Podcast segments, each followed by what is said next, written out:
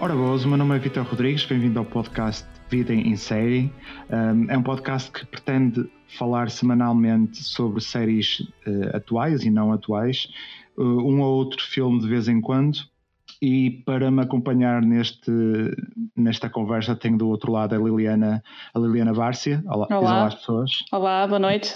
Esta semana temos temos um, um tema que, que, é impossível contornar no que toca a séries de televisão e para quem está dentro deste mundo, que é uh, a triste notícia do cancelamento de Daredevil, que infelizmente acaba ao final de uma terceira temporada e, e não podia acabar da melhor maneira com uma temporada que muitos, muitos dizem que é, que é melhor que, que mesmo que a primeira, partilhas da mesma opinião, Liliana?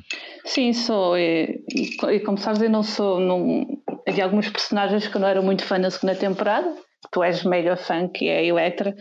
Por isso eu gostei, gostei um bocadinho mais agora da, da terceira temporada e do, essencialmente do vilão. Adorei o vilão. Mas o vilão que a gente já conhecia ou o vilão que nós o não novo, O novo, hum, E até o que é que gostaste mais dele? Epá, gostei, porque ele tem, vai, pelo que se sabe, tem, vai ter algum futuro em relação à personagem do, do Daredevil, ou teria, não é? Se a série continuasse. Porque lá está, isto agora é muito mal, porque nós queríamos ver mais coisas relacionadas com os BDs e já sabíamos tanta coisa assim que a série, que a temporada terminou. Agora queríamos muito mais daquele vilão. Como já devem ter percebido, estamos a falar do senhor de pontaria afinada. Sim. Point, agora esqueci-me do nome é Point, Point Dexter, é isso. É o Point um, Dexter. Que, que, obviamente, que obviamente foi retratado com espetacular mestria no, no, na, na série de televisão, ao contrário do que aconteceu no filme, mas isso é outra conversa. um, por isso, eh, concordo plenamente contigo. Acho que o ponto mais forte de Daredevil nesta temporada foi, foi o facto de não só contar com um senhor que é o Wilson Fisk, é excelente, uh, já tinha sido excelente na primeira temporada, e agora, e mesmo quando não havia ele, não é que havia outro que, que, que, fazia, que fazia isso tão bem. Já, já na segunda temporada tínhamos o Frank Castle, que fazia um pouco de antagonista. Para mim, o ponto mais fraco foi mesmo Karen e o Foggy. Não sei se concordas comigo ou não. Concordo, e acho que não acho sei. Que não tem muito mais, não tem muito mais tem, a acrescentar, pois não? A Karen tem o seu papel que, de, de jornalista que tenta descobrir as coisas, mas depois o, o, o, outro já, já estava assim um bocado a mais, estava aí mesmo, ok, sou teu amigo, está mesmo ali por, por amigo e um bocadinho, um bocado para fazer o apoio às outras personagens. Exato, eu gosto muito da Deborah Ann, Ann Wall, já desde o tempo de True Blood. Eu gosto imenso dela, acho que é uma excelente atriz e mesmo, e mesmo o Eldon Hansen é, é um bom ator, mas acho que não estão a acrescentar nada já à história. Não, Isto, já estamos não. a falar como se fosse haver outra. Se bem outra que ela está um pouco mais lá para também fazer a ligação às outras séries, que ela tem entrado nas outras, entrou na. Se não tenho erro, entrou na Jessica Jones e no Iron Fist. Pronto, eu a, segunda, eu a, segunda, temporada do Iron Fist não, não, viste, não vi.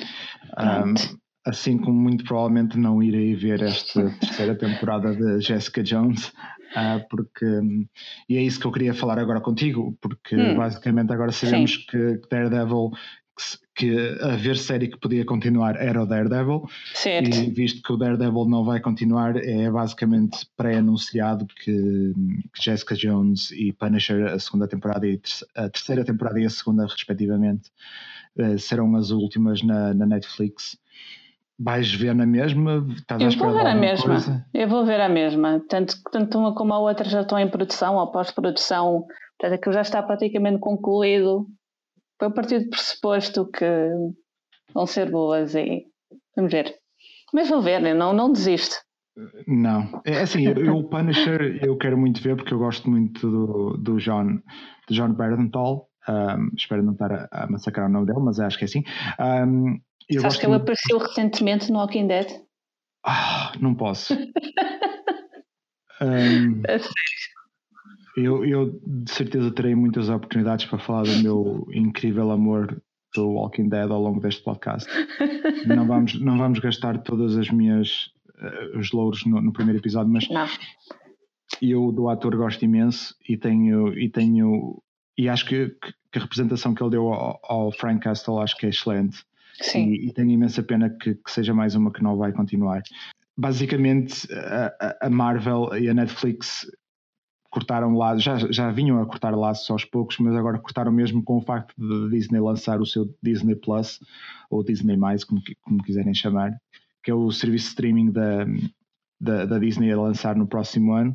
E basicamente tudo que vai ser séries da Marvel vai ser produzido pelas mesmas pessoas que fazem os filmes do mundo cinematográfico da Marvel, ou seja, já, uh, o pessoal que fazia a TV da Marvel não vai tomar, estar encarregue das séries da televisão, vai ser o pessoal do filme, dos filmes que, que vai produzir. Basicamente houve um corte com a, com a, Netflix e já foi e a Disney já veio dizer que não pretende repescar as séries, não pretende continuar Uh, dar uma quarta temporada ao Daredevil. É provável, é, é, é, provável que o Charlie Cox pudesse voltar com o Matt Murdock, hum. mas seria sempre num sistema diferente. Necessariamente teria ser sempre, nunca seria a sua série novamente. Claro. Não é aquele típico caso em que uma outra estação pega numa série e continua, isso não será, não será possível. Nem, nem vão conseguir recriar o mesmo ambiente que a Netflix tinha com estas séries, é, é impossível. Pois, porque a Netflix tem aquele conteúdo mais, mais para adultos e a Disney Sim. claramente não vai, não vai explorar esse, não. Não. Vais passar a ter personagens a dizerem piadas, a rirem-se, coisas assim. Sim, provavelmente.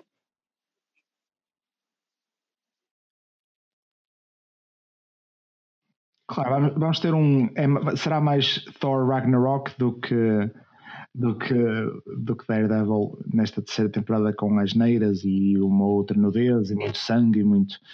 Um, mas, mas pronto, fica, fica o, nosso, o nosso pesar com o adeus desta série, que não só veio, porque lembro, lembro que foi a primeira da Marvel, da Netflix, Sim.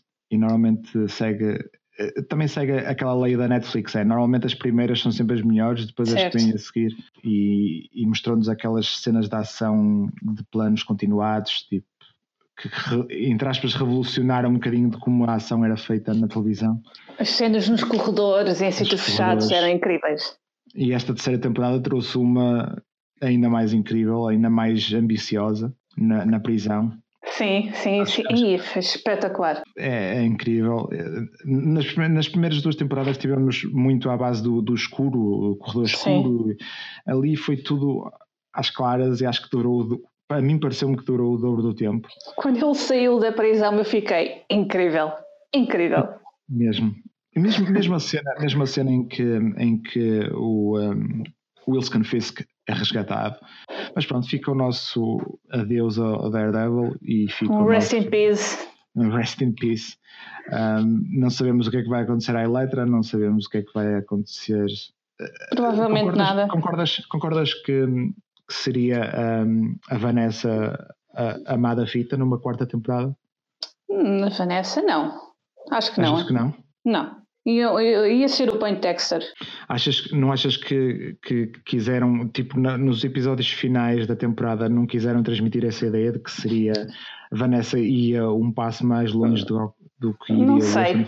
Talvez o Point Dexter ficasse amigo dela hum, e arranjasse ali algum apoio, mas não me parece que fosse ela acho que nunca, nunca, talvez. Nunca saberemos. É, talvez, talvez um dos produtores venha dizer, um, venha, venha a afirmá-lo, quem sabe. Em nota de rodapé, queria só deixar uma notícia que me deixa bastante esperançado, que é o facto de um dos produtores de The Americans, uma das melhores séries dos últimos tempos, hum. um, estar neste momento a tomar as rédeas à próxima série da, da Star Wars. É um, sério? É juntar quem sabe fazer bem televisão a material que pode dar bom, boa televisão. Sim. Para finalizar este, este podcast um, inicial do, do Vida em Série, vamos deixar-vos com uma recomendação, cada um de séries que talvez vos tenha passado por baixo do radar. Uh, podemos começar por ti, Liliana. O que é que, Podemos começar que por mim.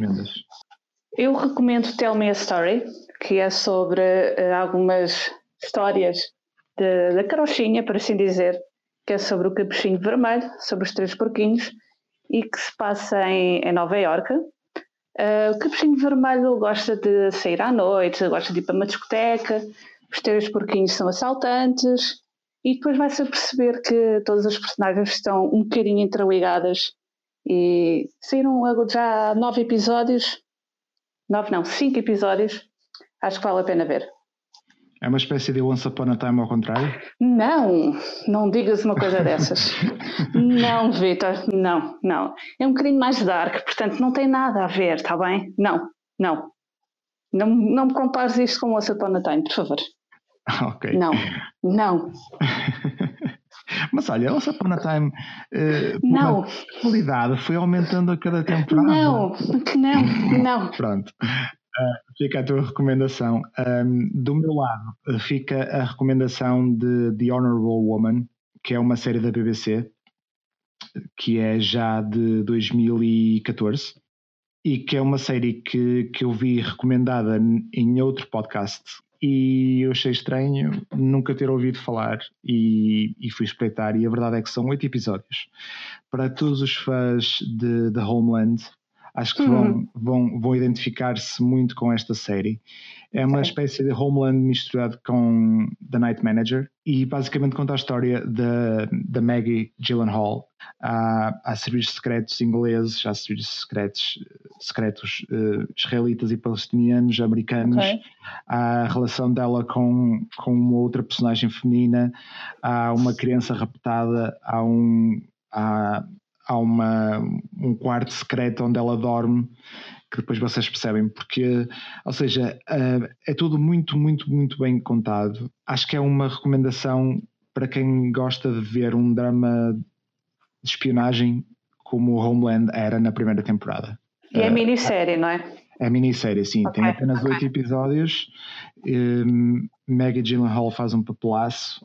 Um, Stephen Rea vocês vão reconhecê-lo quando o virem, é, também faz um grande papelaço e tem um elenco, um elenco muito, muito bom. Por isso fica a minha recomendação, espreitem e depois digam o que é que acharam. Ok, combinado. Pronto, fica aqui a introdução ao nosso podcast do Vida em Série. Uh, novamente, o meu nome é Vitor Rodrigues, estou acompanhado pela Liliana Bárcia, podem nos encontrar no Twitter.